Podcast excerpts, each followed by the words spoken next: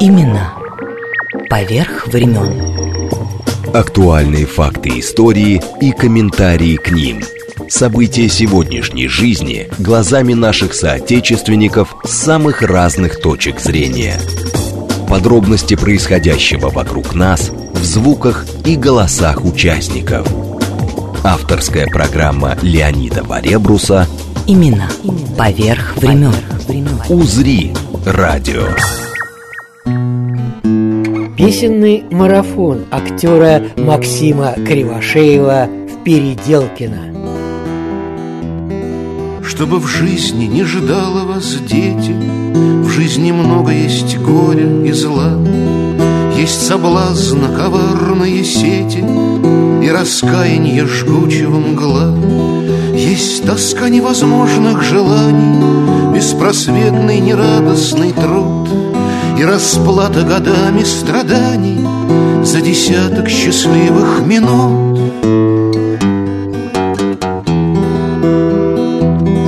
Все же вы не слабеете душою, коль придет испытаний пора.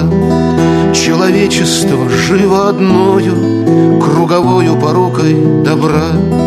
Где бы сердце вам жить не велело, в шумном свете или в сельской тиши, расточайте без счета и смело вы сокровища вашей души.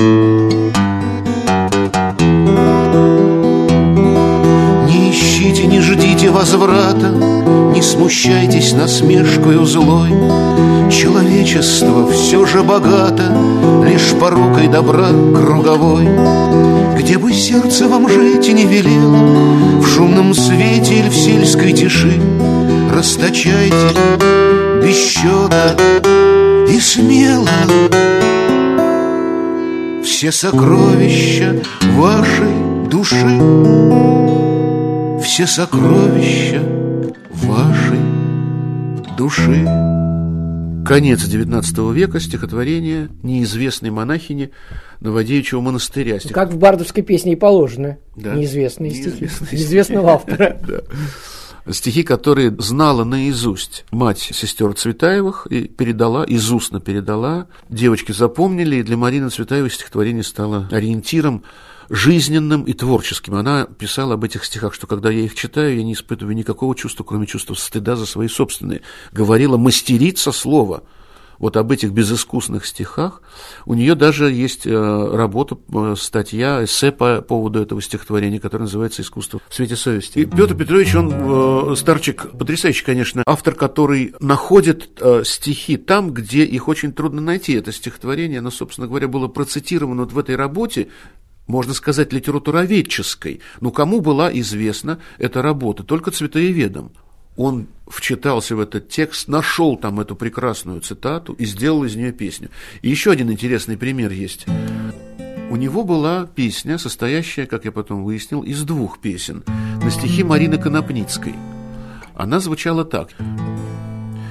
«Не петь с тобой мне соловей лесной, не с вами розы расцветать весной. Среди дорог, где тысячи несчастных бредут гонимой бурей бытия, не быть мне солнцем в небесах бесстрастных. Нет, с человеком плакать буду я. Я полечу, как раненая птица, понад землею истомленной болью, чтоб к тысячам несчастных обратиться, дыша любовью. Как ласточка затрепещу крылами над селами, над нивами родными, над рощами, над нашими полями, над речкой синей. Услышу стон, увижу злые раны, которые угрюмый сумрак прячет. И вопрошу я месяцы туманы, а кто там плачет? Пускай бы мне они не отвечали, но к небесам пошлю свою тревогу. И спросит Бог, чьи это там печали, мои Отвечу Богу, мои, отвечу Богу. Потом случайно мне попадается в связи с этой песней, или уж не помню по какому поводу, вдруг заинтересовался Конопницкой и стал про нее читать. И натыкаюсь на статью, где эти стихотворения, два я вижу, с разбивкой в один его собственный маленький абзац. Он приводит их как цитату. Первое стихотворение «Не быть с тобой мне, соловей лесной». И потом вот это «И я полечу, как раненая птица». Я понимаю, что Петр Петрович точно так же читал Гаспарова, читал эту статью, увидел перекличку этих двух строк и соединил их в одну песню. И песня существовала, я даже не знал, что это два разных стихотворения. Максим, может быть, дурацкий вопрос, уж ради бога, простите, но вот среди всех песен, которые вы уже много лет поете, да, есть какая-то, которая вас каждый раз вот трогает, вот я понимаю, что ты переживаешь каждую песню, когда ее поешь, как бы в нее вживаешься, как актеры, собственно, поступают, когда роли исполняют. Вот есть какая-то песня, которая вот не дает покоя, скажем, уже давно? Нет, вы знаете, наверное, с каждой песней такое происходит. Обязательно, иначе просто... Но это критерий. Если песня не такова, как вы сказали, тогда я ее просто не пою. И у нее существует период, то, что называется, первой влюбленности, первого открытия, ах. И вот этот ах, он, наверное, присутствует в первых исполнениях. Потом, может быть, где-то он опять проявится, но не в той степени. Ну, может быть, и в той, но крайне редко. Но, как правило, каждая песня обязательно переживает этот период. В каждой наступает некоторый момент, так сказать, уже, ну, нельзя сказать заезженности и запятости, но уже более спокойного отношения к ней. Имена поверх времен. Нынче ветрено, и волны с перехлёстом. Скоро осень, все изменится в округе. Смена красок этих трогательней постум, чем нарядов перемена у подруги. Дева тешит до известного предела, дальше локтя не пойдешь или колена. Сколь же радостней прекрасное вне тела, ни объятия невозможны, ни измена. Посылаю тебе постум эти книги, что в столице мягко стелет, спать не жестко. Как там Цезарь, чем он занят? Все интриги, вероятно, до обжорства. Я сижу в своем саду, горит светильник. Ни подруги, ни прислуги, ни знакомых. Вместо слабых мира этого и сильных лишь согласное гуденье насекомых. Здесь лежит купец из Азии, толковым был купцом он, деловит, но незаметен. Умер быстро, лихорадка по торговым, он делам сюда приплыл, а не за этим. Рядом с ним легионер под грубым кварцем, он в сражениях империю прославил. Сколько раз могли убить, а умер старцем. Даже здесь не существует постум правил. Пусть и вправду постум, курица не птица, но с куриными мозгами хватишь горя. Если выпало в империи родиться, лучше жить в глухой провинции у моря. И от Цезаря подальше, и от вьюги. Лебезить не нужно, трусить, торопиться. Говори, что все наместники ворюги, но ворюга мне милей, чем кровопийца. Этот ливень переждать с тобой, Гетера, я согласен, но давай-ка без торговли брать сестерцы из покрывающего тела. Все равно, что дранку требовать у кровли. Протекаю, говоришь, но где же лужа? Чтобы лужу оставлял я, не бывало. Вот найдешь себе какого-нибудь мужа, он и будет протекать на покрывало. Вот и прожили мы больше половины, как сказал мне старый раб перед таверной. Мы Оглядываясь, видим лишь руины. Взгляд, конечно, очень варварский, но верный. Был в горах, сейчас вожусь с большим букетом. Разыщу большой кувшин, воды налью им. Как там в Ливии мой постум, или где там? Неужели до сих пор еще воюем? Помнишь постум у наместника сестрица? Худощавая, но с полными ногами. Ты с ней спал еще, недавно стала жрица. Жрица постум и общается с богами. Приезжай, попьем вина, закусим хлебом или сливами. Расскажешь мне известия, постелю тебе в саду под чистым небом и скажу, как называются созвездия. Скоро постум, друг твой любящий сложенье, долг свой давний вычитанию заплатит. Забери из-под подушки сбережения, там немного, но на похороны хватит. Поезжай на вороной своей кобыле в дом Гетер под городскую нашу стену. Дай им цену, за которую любили, пусть за ту же и оплакивают цену. Зелень лавра, доходящая до дрожи, дверь распахнутая, пыльное оконце, стул покинутый, оставленное ложе, ткань впитавшая полуденное солнце. Понт шумит за черной изгородью пиней, чье-то судно с ветром борется у мыса. На рассохшейся скамейке старший Плиний, дрозд щебечет в шевелюре кипариса.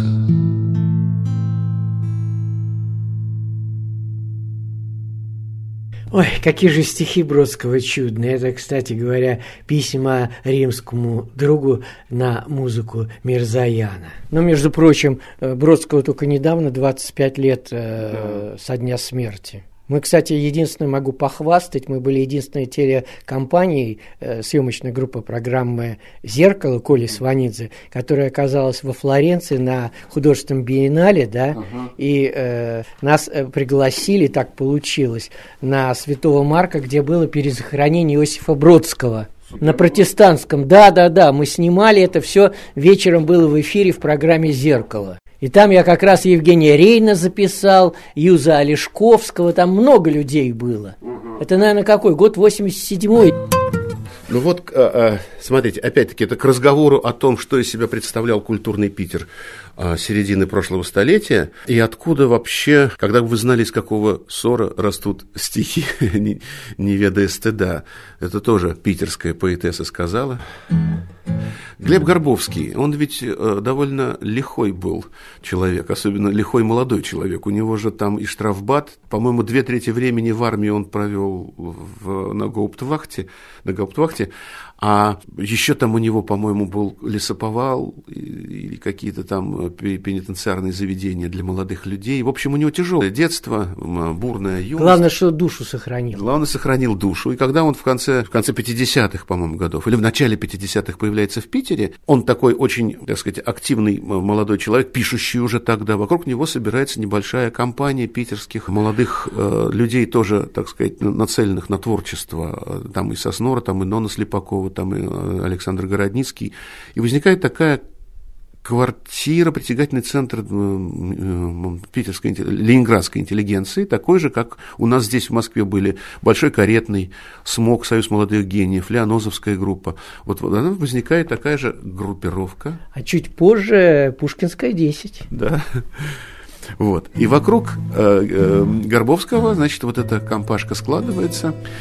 И они ведут такой, знаете, немножко разгульный образ жизни, который осуждается обычными добропорядочными ленинградскими гражданами, они устраивают попойки. Конечно, среди этих попоек там они читают стихи, они философствуют, они обсуждают политику, они вообще касаются высоких тем, но все это происходит в антураже обычной студенческой, доброй студенческой попойки. Слушайте, но с другой стороны, вот последний из последних фильм про Цоя, я имею в виду младшего Германа, вот, и второй Довлатов.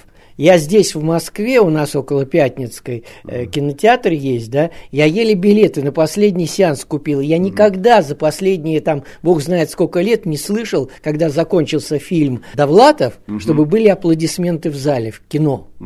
Представляете? Да, это вот такое время, такая эпоха, такие молодые люди, которые казалось, что... Им дорога, я не знаю, там куда-то в социальный низ. Нет, им дорога была. Извините, Горбовский, член пен-клуба и член Академии художеств. Я уж не помню, сколько у него там каких регалий, но это выдающийся русский поэт и деятель культуры. Так вот, в то время, значит, он пишет хулиганские песенки. Сам-то он не поет, вернее так, он сам не играет на гитаре, он напевает, а друзья подбирают... под его напев аккомпанемент на гитаре. Так возникла песенка известная, когда фонарики качаются ночные. Вот. И так возникла вот эта песня, которая называется «На диване, на диване, на диване». Там у них, значит, чтобы понять эту песню, надо понять, какая была обстановка в этом круге, в этой коммунальной квартире. Это коммунальная большая квартира, где была одна маленькая тесная комнатка, принадлежащая Глебу Горбовскому, где очень мало было мебели, был шкаф, был колченогий стол и был диван. Огромный диван такого рыдванистого типа с полочкой наверху для слоников, классический, с резными, значит, подлокотниками и большим продавленным, собственно говоря, основным местом для сидения. И когда туда друзья собирались, чтобы усесть, они туда проваливались, они там сидели как в яме. Значит, не было даже посуды приличной, был чайник с отбитым носиком, в котором попеременно то чай заваривали, то пельмени варили. Не было штопора, поэтому бутылку приходилось открывать, выбивая... ладошкой. Знакомо. Да, да. Вот. И вот в этой песне весь этот антураж и описан. Песенка называется «На диване». А на диване, на диване, на диване, а мы лежим, художнички. Ах, у меня, да и у Вани протянулись ножички. Ах, у меня, да и у Вани протянулись ножички. В животе снуют пельмени, как шары бильярдные. А дайте нам хоть рваных денег, будем благодарные. А дайте нам хоть рваных денег, будем благодарные. Понадыбали б в кино мы красивые дамочки. Мы лежим, малютки-гномы, на диване в ямочке. А мы лежим, малютки-гномы, на диване в ямочке. А мы б бутылочку по попе хлопнули б ладошкою. А мы бы дрыгнули в галопе протянутая ножка ее. А мы бы дрыгнули в галопе протянутой ножкою.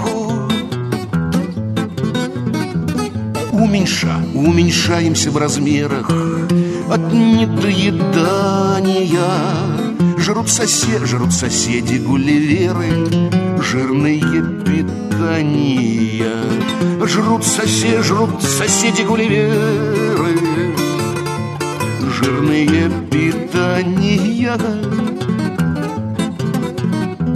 А на диване тишина раздалась. Ах, у меня, да и у Вани жизнь оборвалась. Ах, у меня, да и у Вани жизнь оборвалась. Песенный марафон актера Максима Кривошеева в Переделкино. Имена. Поверх времен.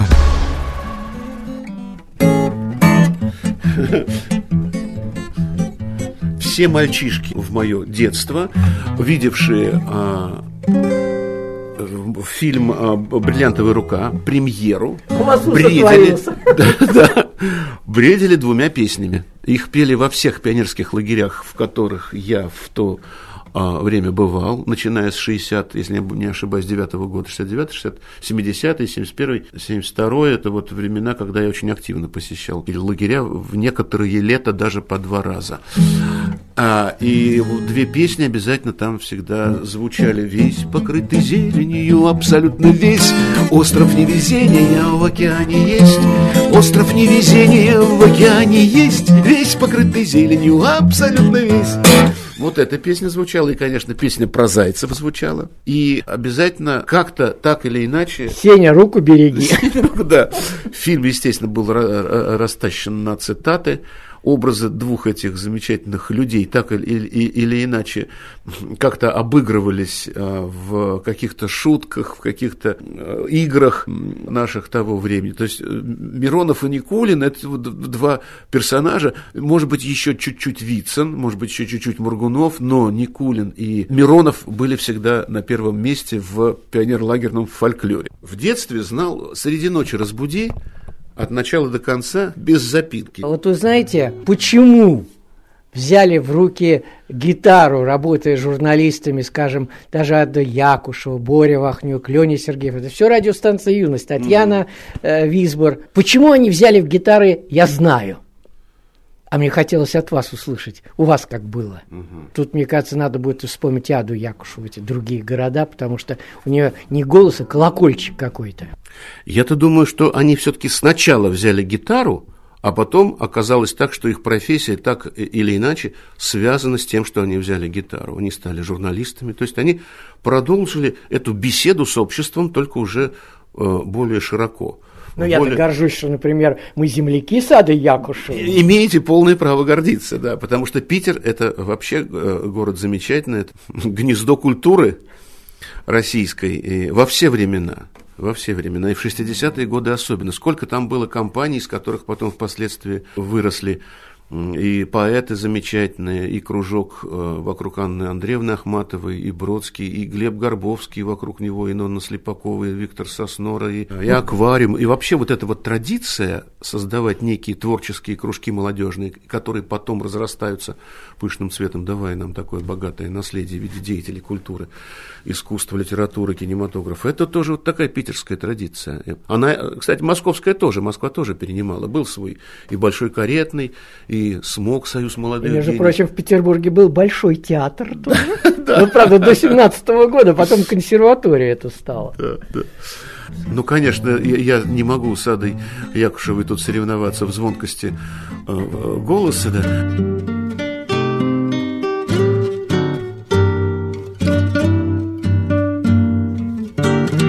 Становятся помехою другие города.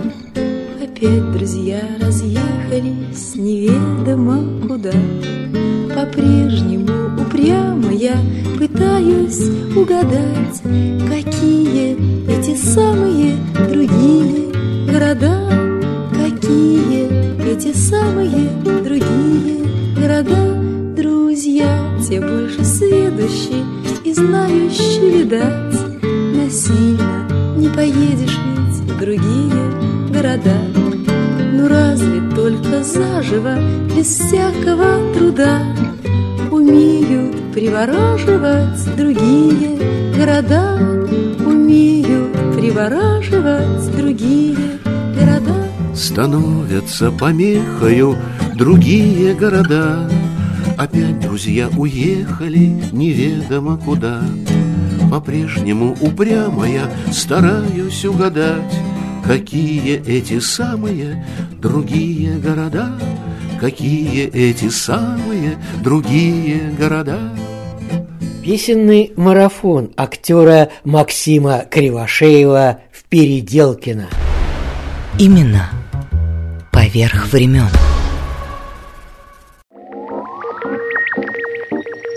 Леонид Варебрус. Имена. «Поверх времён». Песенный марафон актера Максима Кривошеева в Переделкино. Слава прабабушек томных, домики старой Москвы, из переулочков скромных все исчезаете вы.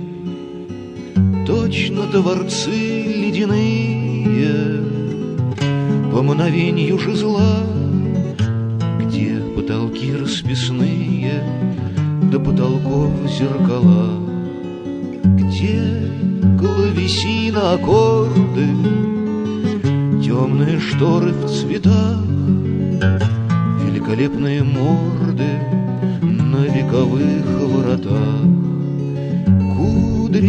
Склоненные к пяльцам, взгляды портретов в упор. Странно постукивать пальцем о деревянный забор. Домики знаком породы, с видом ее сторожей вас заменили уроды, грузные в 6 этажей. Владельцы их права, и погибаете вы, томных прабабушек слава, домики старой Москвы.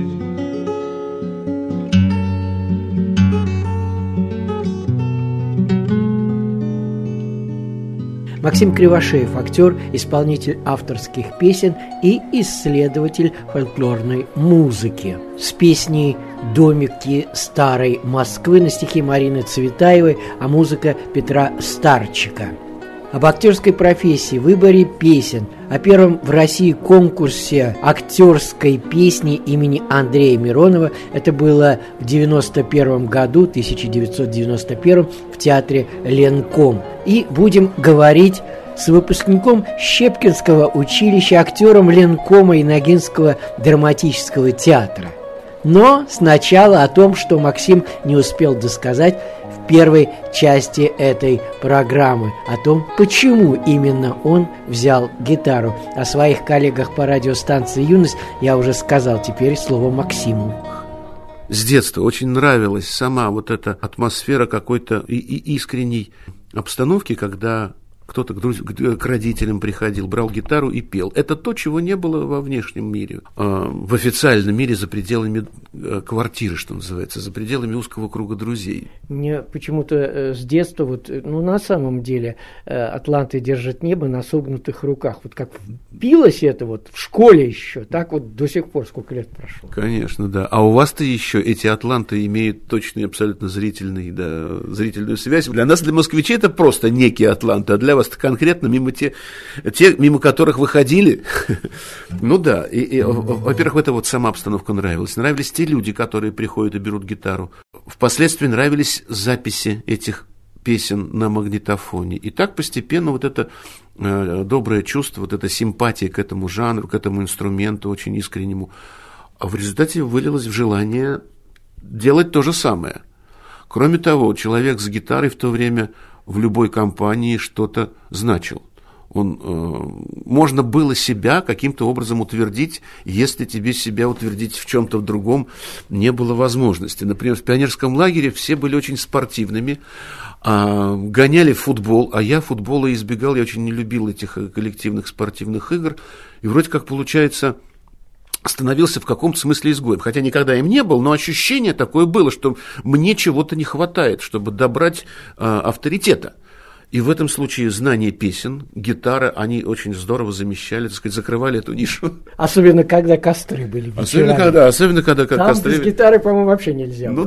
Да. И потом, когда ты берешь гитару в руки, и вокруг тебя тут же собирается толпа, и начинает... Слушай, а вот тут сюда палец поставь, ты что, это знаешь, какой аккорд? Такого ты не знал до сих пор, ты знаешь, как будет звучать. А вот эту песню... И все, и пошла беседа, и единение. Ничто так не объединяло нас, мальчишек, как пение, как гитара, как обмен песнями, неизвестными, которых никто не знает, которые не звучат по радио, по телевидению, а которые кто-то там когда-то где-то от старшего брата узнал, услышал. Это чрезвычайно все. Это был просто вот какой-то особый мир. Имена поверх времен.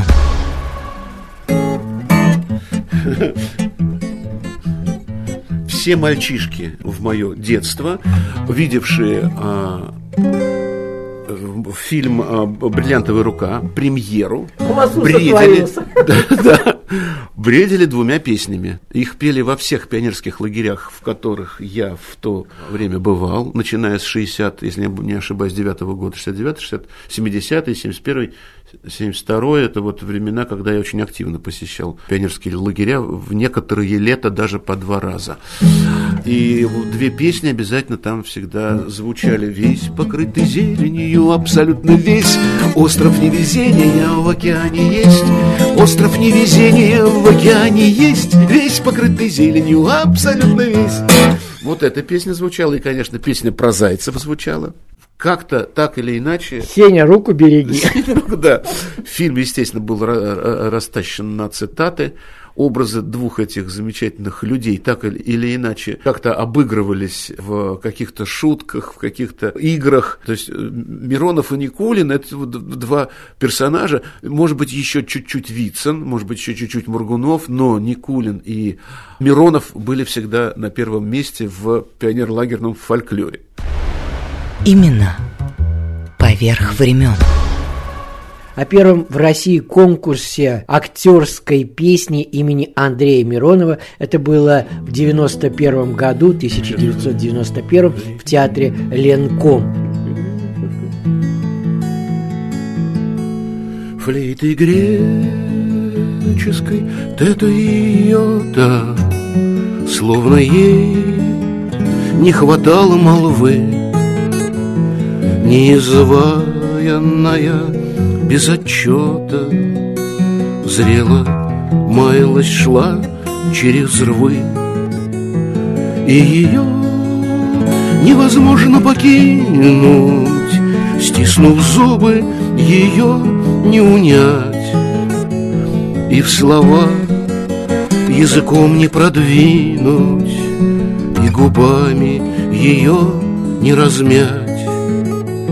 А флейте он не знает покоя, ему кажется, что он один, что когда-то он море родное из сиреневых вылепил глин.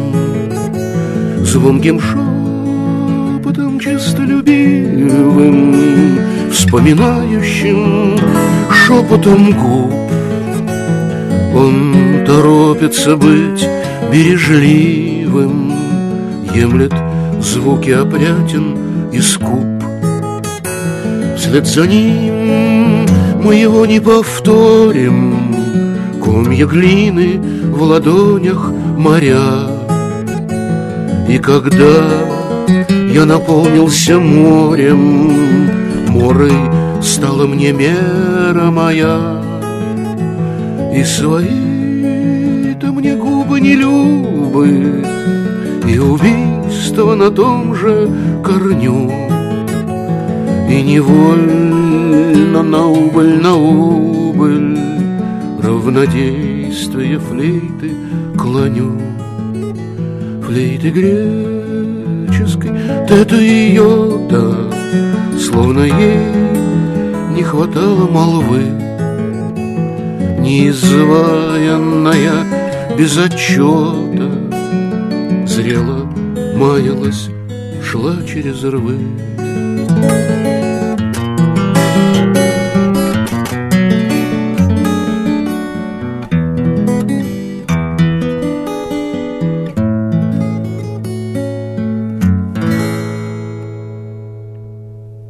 Это песня Петра Петровича Старчика на стихи поэта Мандельштама. Песня непростая, потому что сам поэт Мандельштам непростой. Она была написана, вернее, стихотворение было написано в середине 30-х годов в Воронеже. Это где он в ссылке был, да, потому что он понятно. Он был в это время там в ссылке. Оттуда же он попал в лагерь. Еще успел к Анне Андреевне съездить. Да. Там же в ссылке он сошелся, близко познакомился с местным флейтистом Карлом Швабом, который выступал там в качестве солиста. А до этого, кстати говоря, он был солистом Мариинского театра. Почему он оказался там, неизвестно, но тем не менее там оказался. И, значит, он пропал в лагере.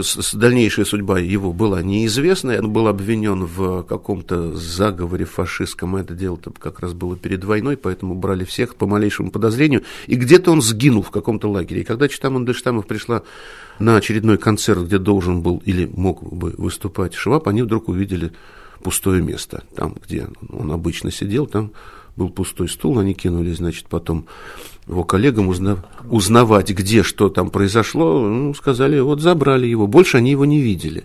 И Мандельштам написал вот эту песню про флейтиста, где очень много всяких греческих аллюзий и реминисценций. Флейта греческая тета и йота. Почему тета и йота? Потому что из этих двух слогов состоит слово флейта, фьота, флейта, тета и йота.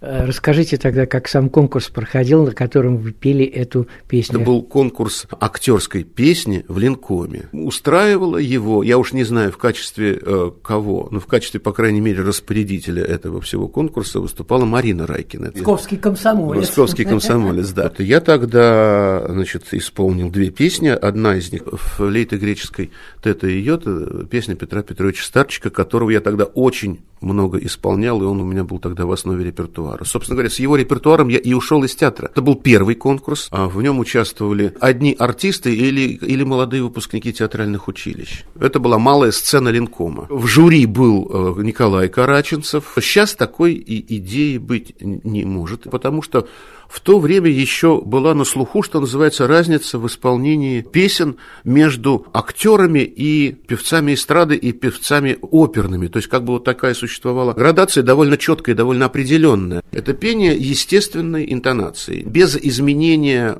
каких-то, без специальных приспособлений, без изменения в артикуляции, в подаче, да, как вот, например, оперные песни, это песня с горячей картошкой во рту, с определенной позицией, да, а актерская пение, это актерское, это пение естественное. И поэтому идея была очень плодотворна. Да. Почему имени Андрея Миронова? Да, пожалуй, он один из немногих артистов делал это регулярно и заметно. Да, у меня, кстати говоря, незадолго до того, как он ушел, была случайная встреча с ним. Я был женат на выпускница театрального училища, того же самого, что и я, имени Щепкина. Я уже в то время был при театре, или между двумя театрами, потому что я начинал в Ногинском драматическом, а потом перешел в Ленком. И мы показывались. И показывались мы в Театр сатиры. Договорились, чтобы нас прослушал Миронов. И она там читала монолог, и мы с ней пели песенки. Она пела песенку «Мой папаша были дворника, мамаша барыня, а будь вы граф или подзаборник, все одинаково вы мне родня, где тройка с посвистом, попык с ротмистром. Того, что не было, не жалей, не жалей, не жалей, не жалей, рвань шинельная, шпана панельная, кому любовь мою за 5 рублей». Я приблизительно спел, процитировал. Она пела, естественно, ярко, хорошо. Я подыгрывал. Это была песня Кима. И Миронов так возрадовался, услышав эту песню, он ее раньше не слышал. Он говорит, какая замечательная песня, вы прекрасно поете, потрясающе. Он радовался, как ребенок, вот этой вот вновь услышанной песни. Не взяли в Театр сатиры, она потом оказалась у Марка Розовского в театре. Но вот эта непосредственность Андрея Миронова меня тогда поразила, и абсолютно никакого не было такого, знаете, начальственного отношения к молодой актрисе, к нам, к молодым, свысока. Нет, было очень дружеское, хорошее, доброе отношение и детская наивная радость от того, что он услышал хорошую песенку. Имена поверх времен.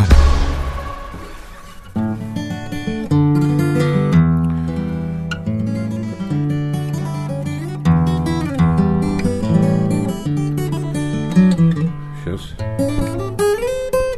А эта песня Петра Старчика называется «Мой роман» на стихи Саши Чёрного. Стихи были написаны в эмиграции, можно сказать, в изгнании, во Франции, в Ле-Леванду, в 26-м, по-моему, году, может быть, в 27-м, это не важно. Важно знать действительно исторический контекст стихов для того, чтобы их по-настоящему и глубоко переживать. Здесь есть такой отсыл, который понятен не всем. Кажется, что песенка веселая, кажется, что песенка, я бы сказал так, по-детски лучезарная. Но там есть одна строчка, которая такой второй план трагический раскрывает. Его можно промахнуть, его можно не заметить, можно насладиться именно вот лучезарностью этой песенки, а можно его там усмотреть и, в общем, опечалиться.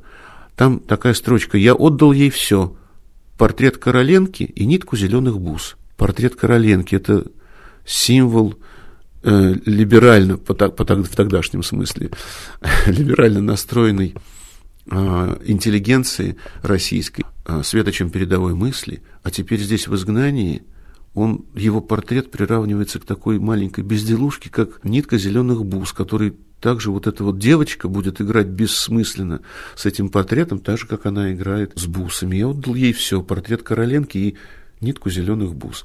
Вот это единственная строчка, которая вдруг нас проваливает во второй трагический план. Вот этим песня интересна.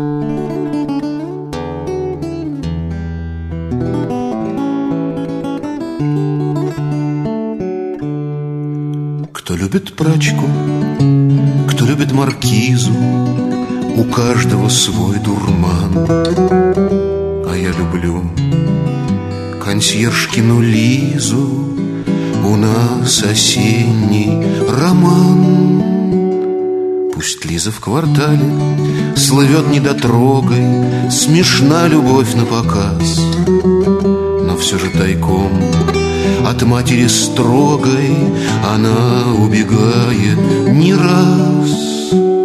Свою мандолину снимаю со стенки, кручу за лихватский ус.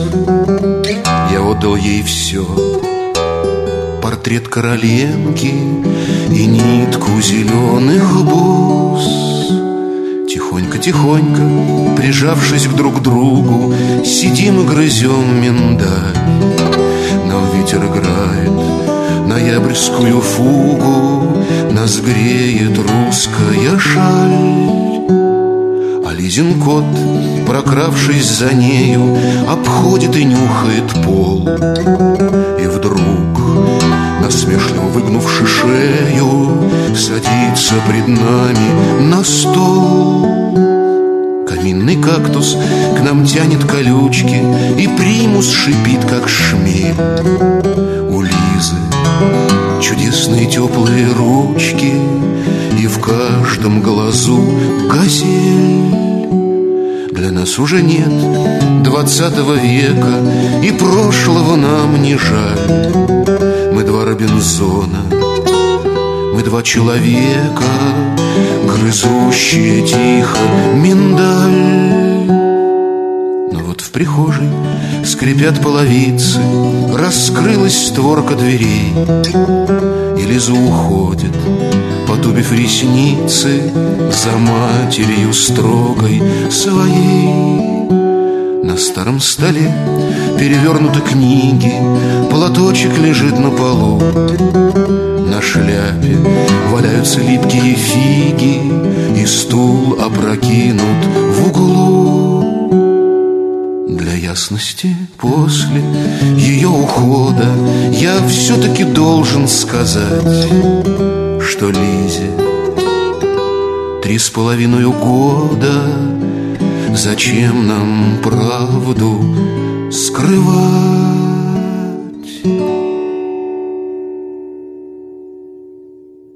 Вы пока пели, я полистал сборник Саши Чёрного, выпущенный, сейчас посмотрю, парижским издательством «Лев», с ремаркой «Всем нищим духом» и с эпиграфом. Сейчас я его прочитаю, забавно совершенно. Когда поэт, описывая даму, начнет «Я шла по улице, в бока впился корсет», здесь я не понимаю, конечно, прямо, что, мол, под дамою скрывается поэт. Я истину тебе по-дружески открою, поэт-мужчина, даже за бородой. И мы поговорим о стихах, а потом вспомним про Александра Володина и Александра Митту. Тем более в этом сборнике, прямо вот в продолжение той песни, которую вы пели сейчас на стихи Саши Чёрного, есть вот такая вещь. «Наши предки лезли в клети и шептались там не раз. Туго, братцы, видно, дети будут жить вольготней нас. Нынче так же, как вовеки, утешение одно. Наши дети будут в Мекке, если нам не суждено». Даже сроки предсказали, кто лет 200, кто 500, а пока лежи в печали и мычи, как идиот. Разукрашенные дули, мир умыт, причесан, мил. Лет через 200, черта в ступе, разве я Муфасаил? Я хочу немножко света для себя, пока я жив. От портного до поэта всем понятен мой призыв, а потомки...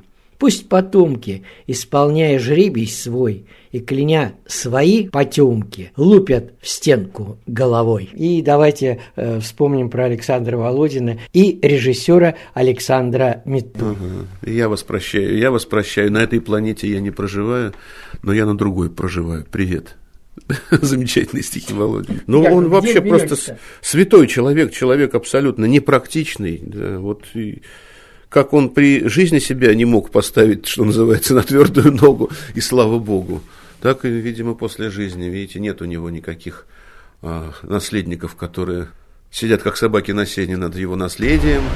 Имена поверх времен. Открыться жизни, распахнуть наружу окно мое, я сон души нарушу, как долго заперта была в глуши, распахнута душа моя, дыши. Смотри во все глаза, что происходит в открытом мире. Появился, спит. Кто едет, кто дорогу переходит, кто в 7 проснулся, кто до часу спит. Какие толпы населяют землю, какие дети на траве растут. Как наш народ теледебатом внемлет, какие компроматы реютут, какие перемены происходят. То к лучшему, то к худшему они. Какие громы в поднебесье бродят. Проснулась-то душа моя, усни. Это тоже проявление неумения себя вести вот в этом жестоком обществе, да. В прямом смысле. Вот действительно, есть актерское исполнение песен, а есть актерское исполнение стихов. А я с Александром Наумовичем тоже сотрудничал. Я только тогда выпустился из Щепкинского училища, вообще был не при делах и не при театре, и случайно попал к нему на съемку фильма «Шаг» про полиомиелитную вакцину. Вот. И я там должен был играть такого, ну, там это роль третьего плана, я там должен был играть такого заводилу среди молодых врачей. В 60-е годы я, значит, такой заводила с гитарой, который поет разные молодые песенки в перерывах рабочих. И я долго выбирал песню, какую спеть. В результате никакая песня не попала, я там в кадре мелькаю, но совершенно без гитары. Без песни. Без песни, а песня была такая: «Немножко люблю, немножко боюсь, немножко хочу другого». Мы в гостях у Максима Кривошеева, актера, исполнителя авторских песен и исследователя фольклора. А как? Жил я с матерью и батей на Арбате, здесь бы так. А теперь я в медсанбате на кровати весь в бинтах. Что нам слава, что нам клава, медсестра и белый свет. Помер мой сосед, что справа, а тот, что слева, еще нет. И однажды, как в угаре, тот сосед, что слева мне, вдруг сказал: послушай, парень, а у тебя ноги-то нет. Как же так неправда, братцы, он, наверное, пошутил. Мы отрежем только пальцы, так мне доктор говорил. Но сосед, который слева, все смеялся, все шутил. Даже если ночью бредил, все про ногу говорил. И издевался, мол, не встанешь и не увидишь, мол, жены. Посмотрел бы ты, товарищ, на себя со стороны. Если б был я не калека и слезал с кровати вниз, я б тому, который слева, просто б глотку перегрыз. Умолял сестричку Клаву показать, каким я стал. Был бы жив сосед, что справа, он бы правду мне сказал. Песенный марафон актера Максима Кривошеева в Переделкино. Леонид Варебрус. Имена. Поверх времен.